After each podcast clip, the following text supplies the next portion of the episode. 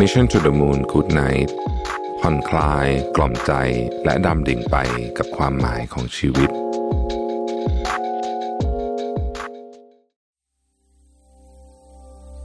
สวัสดีครับ ยินดีต้อนรับเข้าสู่ Mission to the Moon Good Night พอดแคสต์ที่จะมาส่งคุณเข้านอน กับเรื่องราวการค้นหาความหมายของชีวิต ในเชิงปรัชญาและแนวคิดในแง่มุมต่างๆ ผ่านการออกแบบเสียง ที่จะช่วยกล่อมให้คุณรู้สึกผ่อนคลายละทิ้งความว้าวุ่นใจก่อนนอนในคืนนี้ ตามชื่อซีรีส์ Good Night นั่นเองครับสำหรับวันนี้เราจะพูดถึงประโยค seize the day การไขว่คว้าวันเวลาเอาไว้ หรือการทำวันนี้ให้ดีที่สุดนั่นเอง ก่อนจะเข้าพอดแคสต์ในวันนี้ ผมอยากให้ทุกคนจินตนาการว่าที่นอนที่เรานอนอยู่ในตอนนี้ ช่างนุ่มสบาย เย็น โอบกอดเราแบบพอดีพอดี หมอนที่นอนอยู่ ก็รู้สึกว่า สามารถรองรับศีรษะของเราได้ แล้วก็ทำให้ความรู้สึกของเรานั้น สบาย ผ่อนคลาย ลองค่อยๆนำพาความรู้สึกของเรา ไปที่ปลายเท้า ลองดูสิว่าเท้าของเรานั้น ผ่อนคลายอย่างเต็มที่แล้วหรือยัง มาดูที่ปลายมือของเรา มือของเรานั้นคลายออกเต็มที่แล้วหรือยัง ที่ศีรษะของเรา เราได้ยกความวุ่นวาย ความกังวล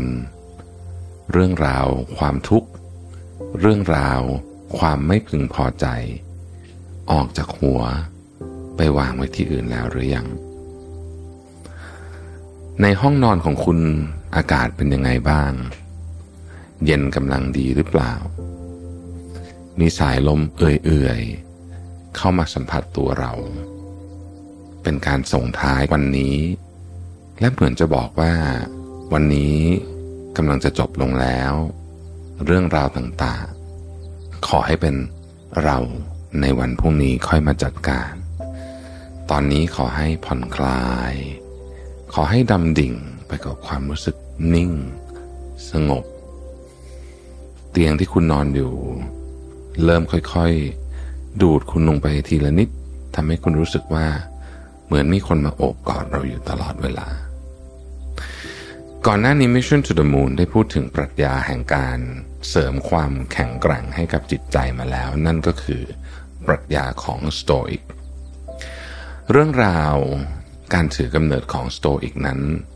เริ่มมาจากเหตุการณ์เรือสินค้าล่มกลางทะเล ระหว่างการเดินทาง จากเมืองฟินิเซีย มุ่งหน้าสู่เมืองพิเรสซึ่งนั่นทำให้ซีโน ณขณะนั้นเขาเป็นพ่อค้าที่ร่ำรวยมาก ต้องกลายเป็นคนตกอับยากไร้โดยปริยาย เพราะว่าทรัพย์สินเงินทองทั้งหลาย อยู่บนเรือสินค้าลำนั้น หลังจากที่เขารอดชีวิตมาได้ แม้จะสิ้นเนื้อประดาตัว เขาก็เดินทางไปยังเอเธนส์แล้วเขาก็ได้ศึกษาปรัชญาชีวิตที่จะมาช่วยคลายความเศร้า คลายความทุกโศก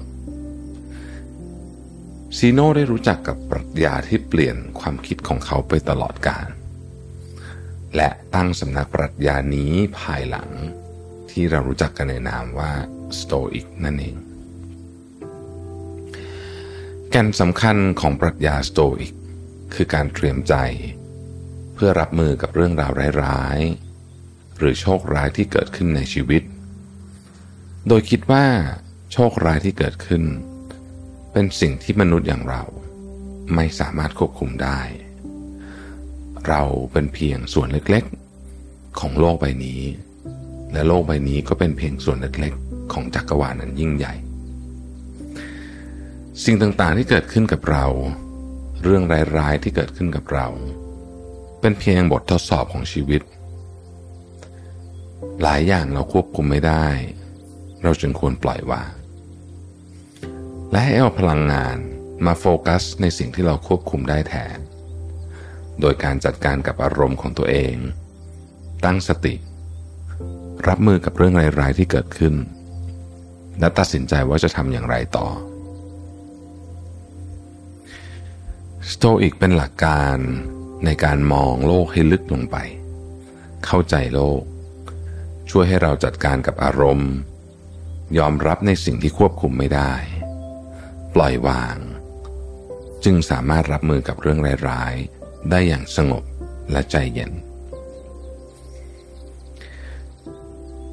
แต่สำหรับ Mission to the Moon Good Night ในค่ำคืนนี้ เราอยากจะพูดถึงอีกแง่มุมหนึ่งของสโตอิกที่สอนให้เราโฟกัสอยู่กับความจริงและปัจจุบัน ซึ่งเป็นสิ่งที่เราสามารถควบคุมได้ และกำหนดทิศทางในอนาคตของเราได้ด้วย นั่นก็คือการทำวันนี้ให้ดีที่สุด มนุษย์อย่างเราเรามักไม่ค่อยมีความอดทนเสียเท่าไหร่ เพราะความอยากรู้อยากเห็น ความกลัว ความไม่อยากเหนื่อย ไม่อยากทุ่มเท เพราะไม่รู้ว่าจะสำเร็จเมื่อไหร่ หรือจะลงเอยอย่างไร ถึงได้มีศาสตร์การพยากรณ์ มีโหนทำนาย มีหมอดูคอยตอบคำถาม แล้วคำตอบนั้น เราก็คาดหวังว่า จะสามารถพาเราไปสู่ทางลัด และทำให้เรามองข้ามอะไรหลาย ๆ อย่างในชีวิตไป ทั้งความตั้งใจ ความอดทน ความมีวินัย ความฝัน และเวลาให้เราได้กอดให้รางวัลกับตัวเองแน่น ๆ ยิ่งไปกว่านั้น มนุษย์เราคุ้นชินกับการใช้เวลาสิ้นเปลืองมาก ๆ โดยเฉพาะเวลาที่เรามีเทคโนโลยี อยู่รอบตัวแบบนี้ ตื่นเช้ามาเราจับโทรศัพท์เป็นสิ่งแรก บางทีเราก็หยิบมือถือขึ้นมา แล้วก็ถ่ายหน้าจอมือถือไป โดยไม่มีจุดหมายอะไร เพียงแค่ค่าเวลา เรามีความคิดหลายอย่างที่อยากจะทำสิ่งดีๆ ให้กับตัวเอง เราอยากเริ่มอ่านหนังสือ แต่เราก็คิดว่าพรุ่งนี้ค่อยอ่านละกัน เราอยากพักผ่อน แต่ว่าบางทีเราก็กลับใช้เวลาที่ควรจะพักผ่อน ไปทำอย่างอื่นแทน เราอยากออกกำลังกาย แต่เราก็มัวแต่ดูทีวีเพลิน สุดท้ายกว่าจะรู้ตัวก็เสียเวลาไปเยอะแล้ว ไม่มีใครไม่มีเวลาหรอกครับ แต่เราจะมีเวลา เฉพาะกับเรื่องที่เราเลือกว่าสำคัญแล้วเท่านั้น โลกในโซเชียลมีเดียดึงเวลาของเราไปวันละกี่ชั่วโมง เคยสงสัยไหมครับว่าเราฆ่าเวลาไปทำไม ช่วงเวลานั้นมันไร้ประโยชน์จนเราไม่มีอะไรทำจริง ๆ เหรอ หรือคุณแค่ผลักสิ่งต่างๆ ที่ควรทำออกไป ผลักความวิตกกังวล ความทุกข์ ความกลัวกับการเผชิญความเสี่ยง โดยการทำให้ตัวเองชา จากการใช้โซเชียลมีเดียโดยที่ไม่คิดว่าเราจะใช้เวลาในตอนนั้นเพื่อทำตามเป้าหมายของเราคาเพเดียมเป็นวลีภาษาละติน แปลว่า ช่วยวันเวลาเอาไว้ทำชีวิตเธอให้ล้นปรี นี่คือแนวคิด หรือหลักการของการทำวันนี้ให้ดีที่สุดนั่นเอง ประโยคนี้มาจากภาพยนตร์ดังเรื่อง Dead Poet Society ซึ่งเป็นถ้อยคำที่จอห์นคีติงอาจารย์วิชาวรรณกรรมในโรงเรียนประจำชายล้วนแห่งหนึ่ง ได้กล่าวไว้กับเด็กๆ ในคาบเรียนแรกของเขา แล้วเขายังกล่าวอีกด้วยว่า ท่ามกลางความกดดัน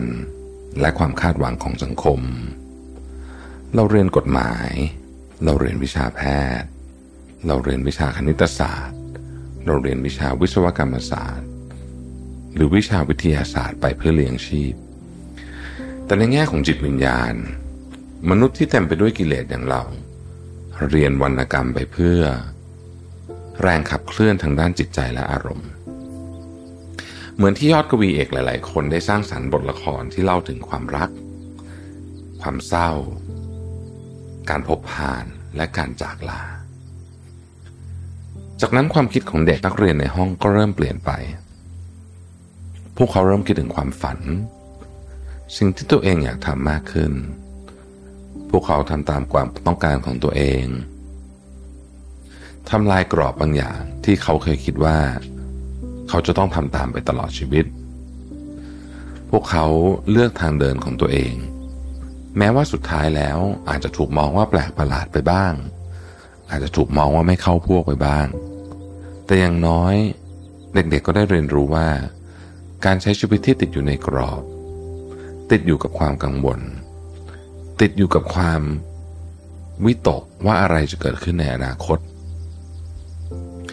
และการกดดันจากความคาดหวัง ข้อผิดพลาดในอดีต มันทำลายช่วงเวลาปัจจุบันของพวกเขา ไปมากแค่ไหน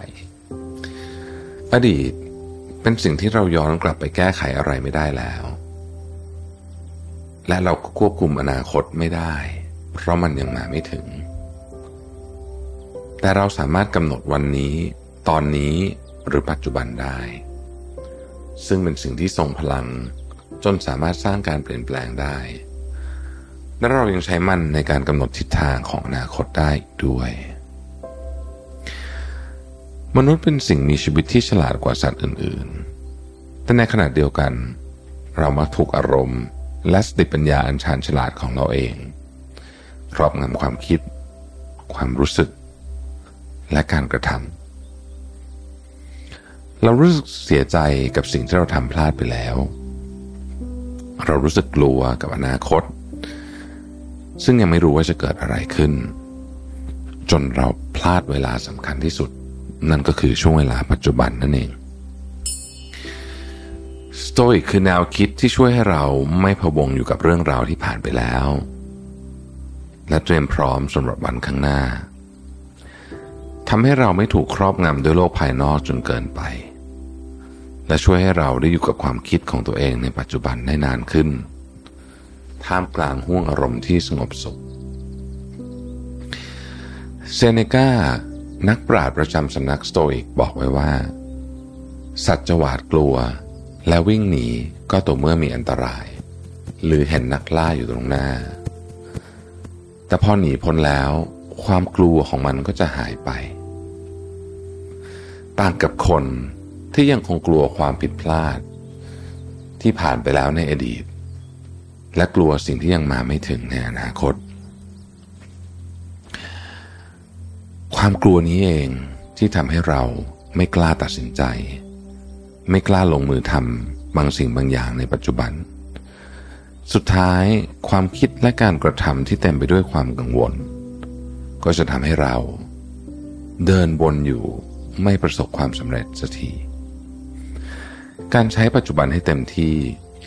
จึงเป็นวิธีการผลักดัน ให้เรายกความกังวล และความกลัว ที่มีอยู่ในใจออกไปให้หมด แล้วเริ่มลงมือทำให้เต็มที่ที่สุด ปรัชญาสโตอิกมีแนวคิดที่เรียกว่าโลโกสซึ่งเป็นคำภาษากรีกหมายถึงเหตุผลหรือการวางแผนสำหรับสโตอิกแม้แต่สิ่งที่ควบคุมไม่ได้อย่างโชคชะตา โชคร้าย นักปราชญ์สายนี้ก็ยังเห็นพ้องต้องกันว่า มันเป็นเหตุผลของจักรวาล หรือเป็นการวางแผนของพระเจ้า และเราในฐานะมนุษย์ตัวเล็กๆ ก็ไม่มีอำนาจต่อต้าน หรือต่อกรกับพลังงานอันยิ่งใหญ่ขนาดนั้นได้ เราจึงต้องตั้งสติอยู่กับปัจจุบัน ใช้เหตุผลเพื่อการตัดสินใจว่าเราจะทำอย่างไร เพราะความตั้งใจและการกระทำของเราในวันนี้ จะส่งผลให้เกิดการเปลี่ยนแปลงต่างๆ ขึ้นในวันข้างหน้า ถ้าเป็นแบบนั้นแล้วจะดีกว่าไหม หากเราโฟกัสแค่ส่วนที่เราพอควบคุมได้ และกำหนดทิศทางของอนาคตได้ ส่วนนั้นก็คือปัจจุบันที่กำลังดำเนินอยู่ณขนาดนี้นี่เอง การใช้เวลาที่มีอยู่ให้คุ้มค่าที่สุดอาจฟังดูง่าย แต่ทำยาก เพราะเราต้องเลือกตัดสิ่งที่ไม่จำเป็น ออกจากตารางชีวิตอันยุ่งเหยิงในแต่ละวัน และตั้งเป้าหมายของวันนั้นให้ชัดเจน ไม่ว่าจะเป็นวันทำงาน หรือวันที่เราพักผ่อนก็ตามสมมุติว่าคุณตั้งใจว่าวันพรุ่งนี้คุณจะพักผ่อน ให้เวลาตัวเองได้ดื่มด่ำไปกับวันหยุดอันแสนสุขสงบ คุณก็ต้องปิดเสียงรบกวนจากโลกภายนอก ปิดเสียงแจ้งเตือนของแชทที่ทำงาน เพราะเสียงพวกนี้จะทำลายเป้าหมายในวันนี้ของคุณ แน่นอนว่าหลายครั้งเราต้องฝืนใจมองข้ามความต้องการและความคาดหวังของคนอื่น แล้วโฟกัสแค่ความตั้งใจของตัวเอง มาคัสออเรลัสจักรพรรดิแห่งจักรวรรดิโรมัน ผู้ยึดถือปรัชญาสโตอิกก็เชื่อว่า หากเรามีสติอยู่กับปัจจุบัน เราก็จะมีสติในการคิด ตัดสินใจ หรือทำในสิ่งต่างๆได้ และปัจจุบันที่ผ่านมาก็จะทำให้เราใคร่ครวญและไตรตรองในเรื่องราวที่เกิดขึ้น และยังส่งผลให้เกิดการเปลี่ยนแปลง ไปในทางที่ดีในภายภาคหน้าอีกด้วย ดังนั้นเราจะทำวันนี้ที่ดีที่สุดได้อย่างไร อันดับแรก เราต้องเอาชนะความขี้เกียจในตอนเช้าให้ได้ โดยปกติแล้ว ผู้ปกครองหรือจักรพรรดิผู้ยิ่งใหญ่ เขาไม่จำเป็นต้องลุกขึ้นมาหยิบจับอะไรแต่เช้าก็ได้ เพราะมีค่าทาสบริวารคอยให้บริการอยู่แล้ว แต่จักรพรรดิอย่างมาคัสไม่ปล่อยให้ช่วงเช้า ผ่านไปอย่างเปล่าประโยชน์แล้วยังเชื่ออีกว่า ถ้าเราตื่นมาแล้วสามารถต่อสู้กับความขี้เกียจที่ซ่อนอยู่ในตัวเราได้ เราก็จะสามารถเอาชนะภารกิจต่างๆ ของวันนั้นได้ และเอาชนะอุปสรรคทั้งหลายในชีวิตได้ เช่นกัน ในทางปฏิบัติแล้ว คุณไม่จำเป็นจะต้องตื่นเช้ามากมาย แต่หลังจากตื่นนอนแล้ว พยายามลุกหาอะไรทำให้สมองสดชื่น ให้ช่วงหลังตื่นนอนของคุณ เป็นการตื่นนอนที่มีประสิทธิภาพ อาจจะยืดเส้นยืดสายสักสิบนาที ไปเดินเล่นนอกบ้านเล็กน้อย ลุกขึ้นมาเขียน journal นั่งสมาธิ ทั้งหมดทั้งมวลนี้จะช่วยคุณโฟกัสกับเป้าหมายในวันนั้นของคุณได้ดีขึ้น อันดับที่สองโฟกัสเฉพาะสิ่งที่เราควบคุมได้ ข้อนี้ก็เป็นหัวใจสำคัญของสโตอิกสิ่งที่เราควบคุมได้คืออารมณ์ ความคิด ความรู้สึกของเราต่อเหตุการณ์ต่างๆ เราสามารถตั้งเป้าหมายของวันนี้ และทำให้สำเร็จเป้าหมายในแต่ละวัน จะเล็กจะใหญ่จะง่ายจะซับซ้อนก็ทำได้ทั้งนั้น เช่น วันนี้จะอ่านหนังสือสักสามสี่บท และสะสางานให้เสร็จเป็นต้น ทางที่ดีสำหรับการโฟกัสเป้าหมายในแต่ละวันคือ เราควรมีเป้าหมายเพียงไม่กี่อย่างเท่านั้นในหนึ่งวัน บางคน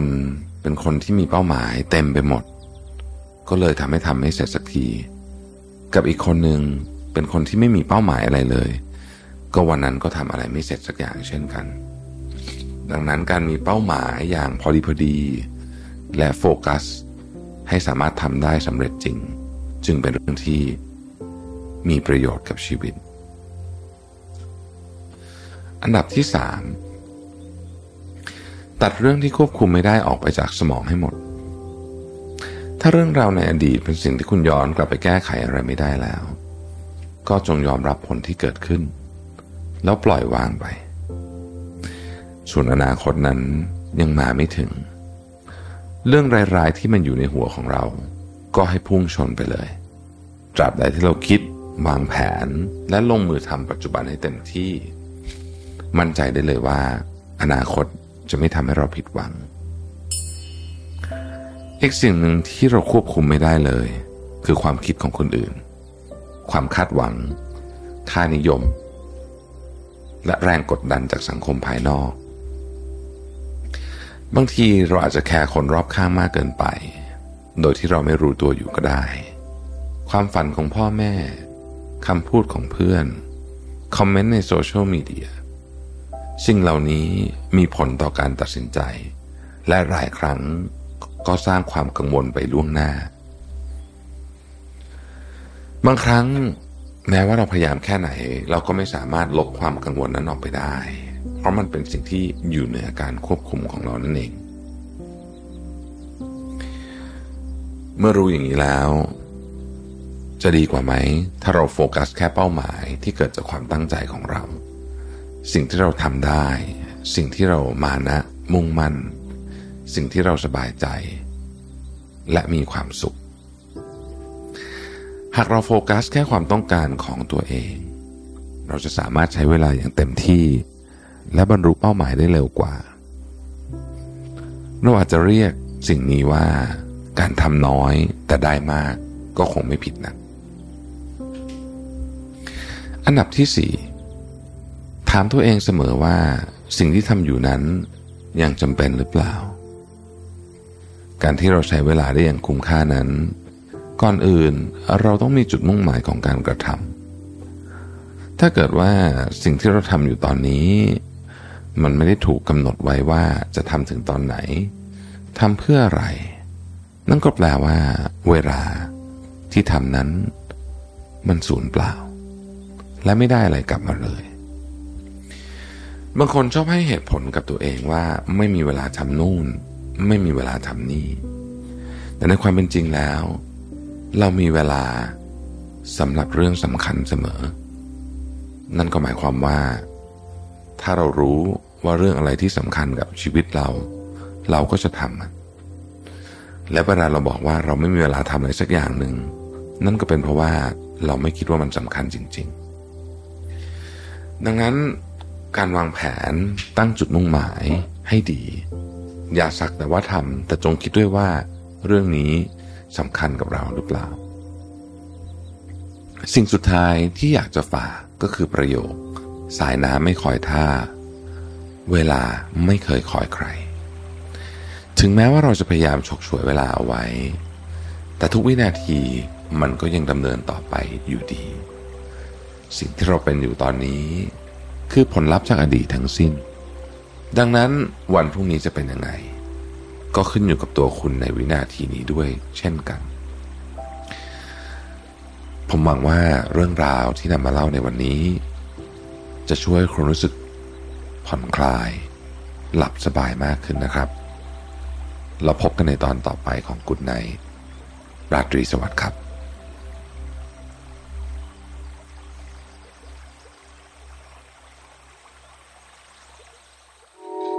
Mission to the Moon Good Night ผ่อนคลาย กล่อมใจและดำดิ่งไปกับความหมายของชีวิต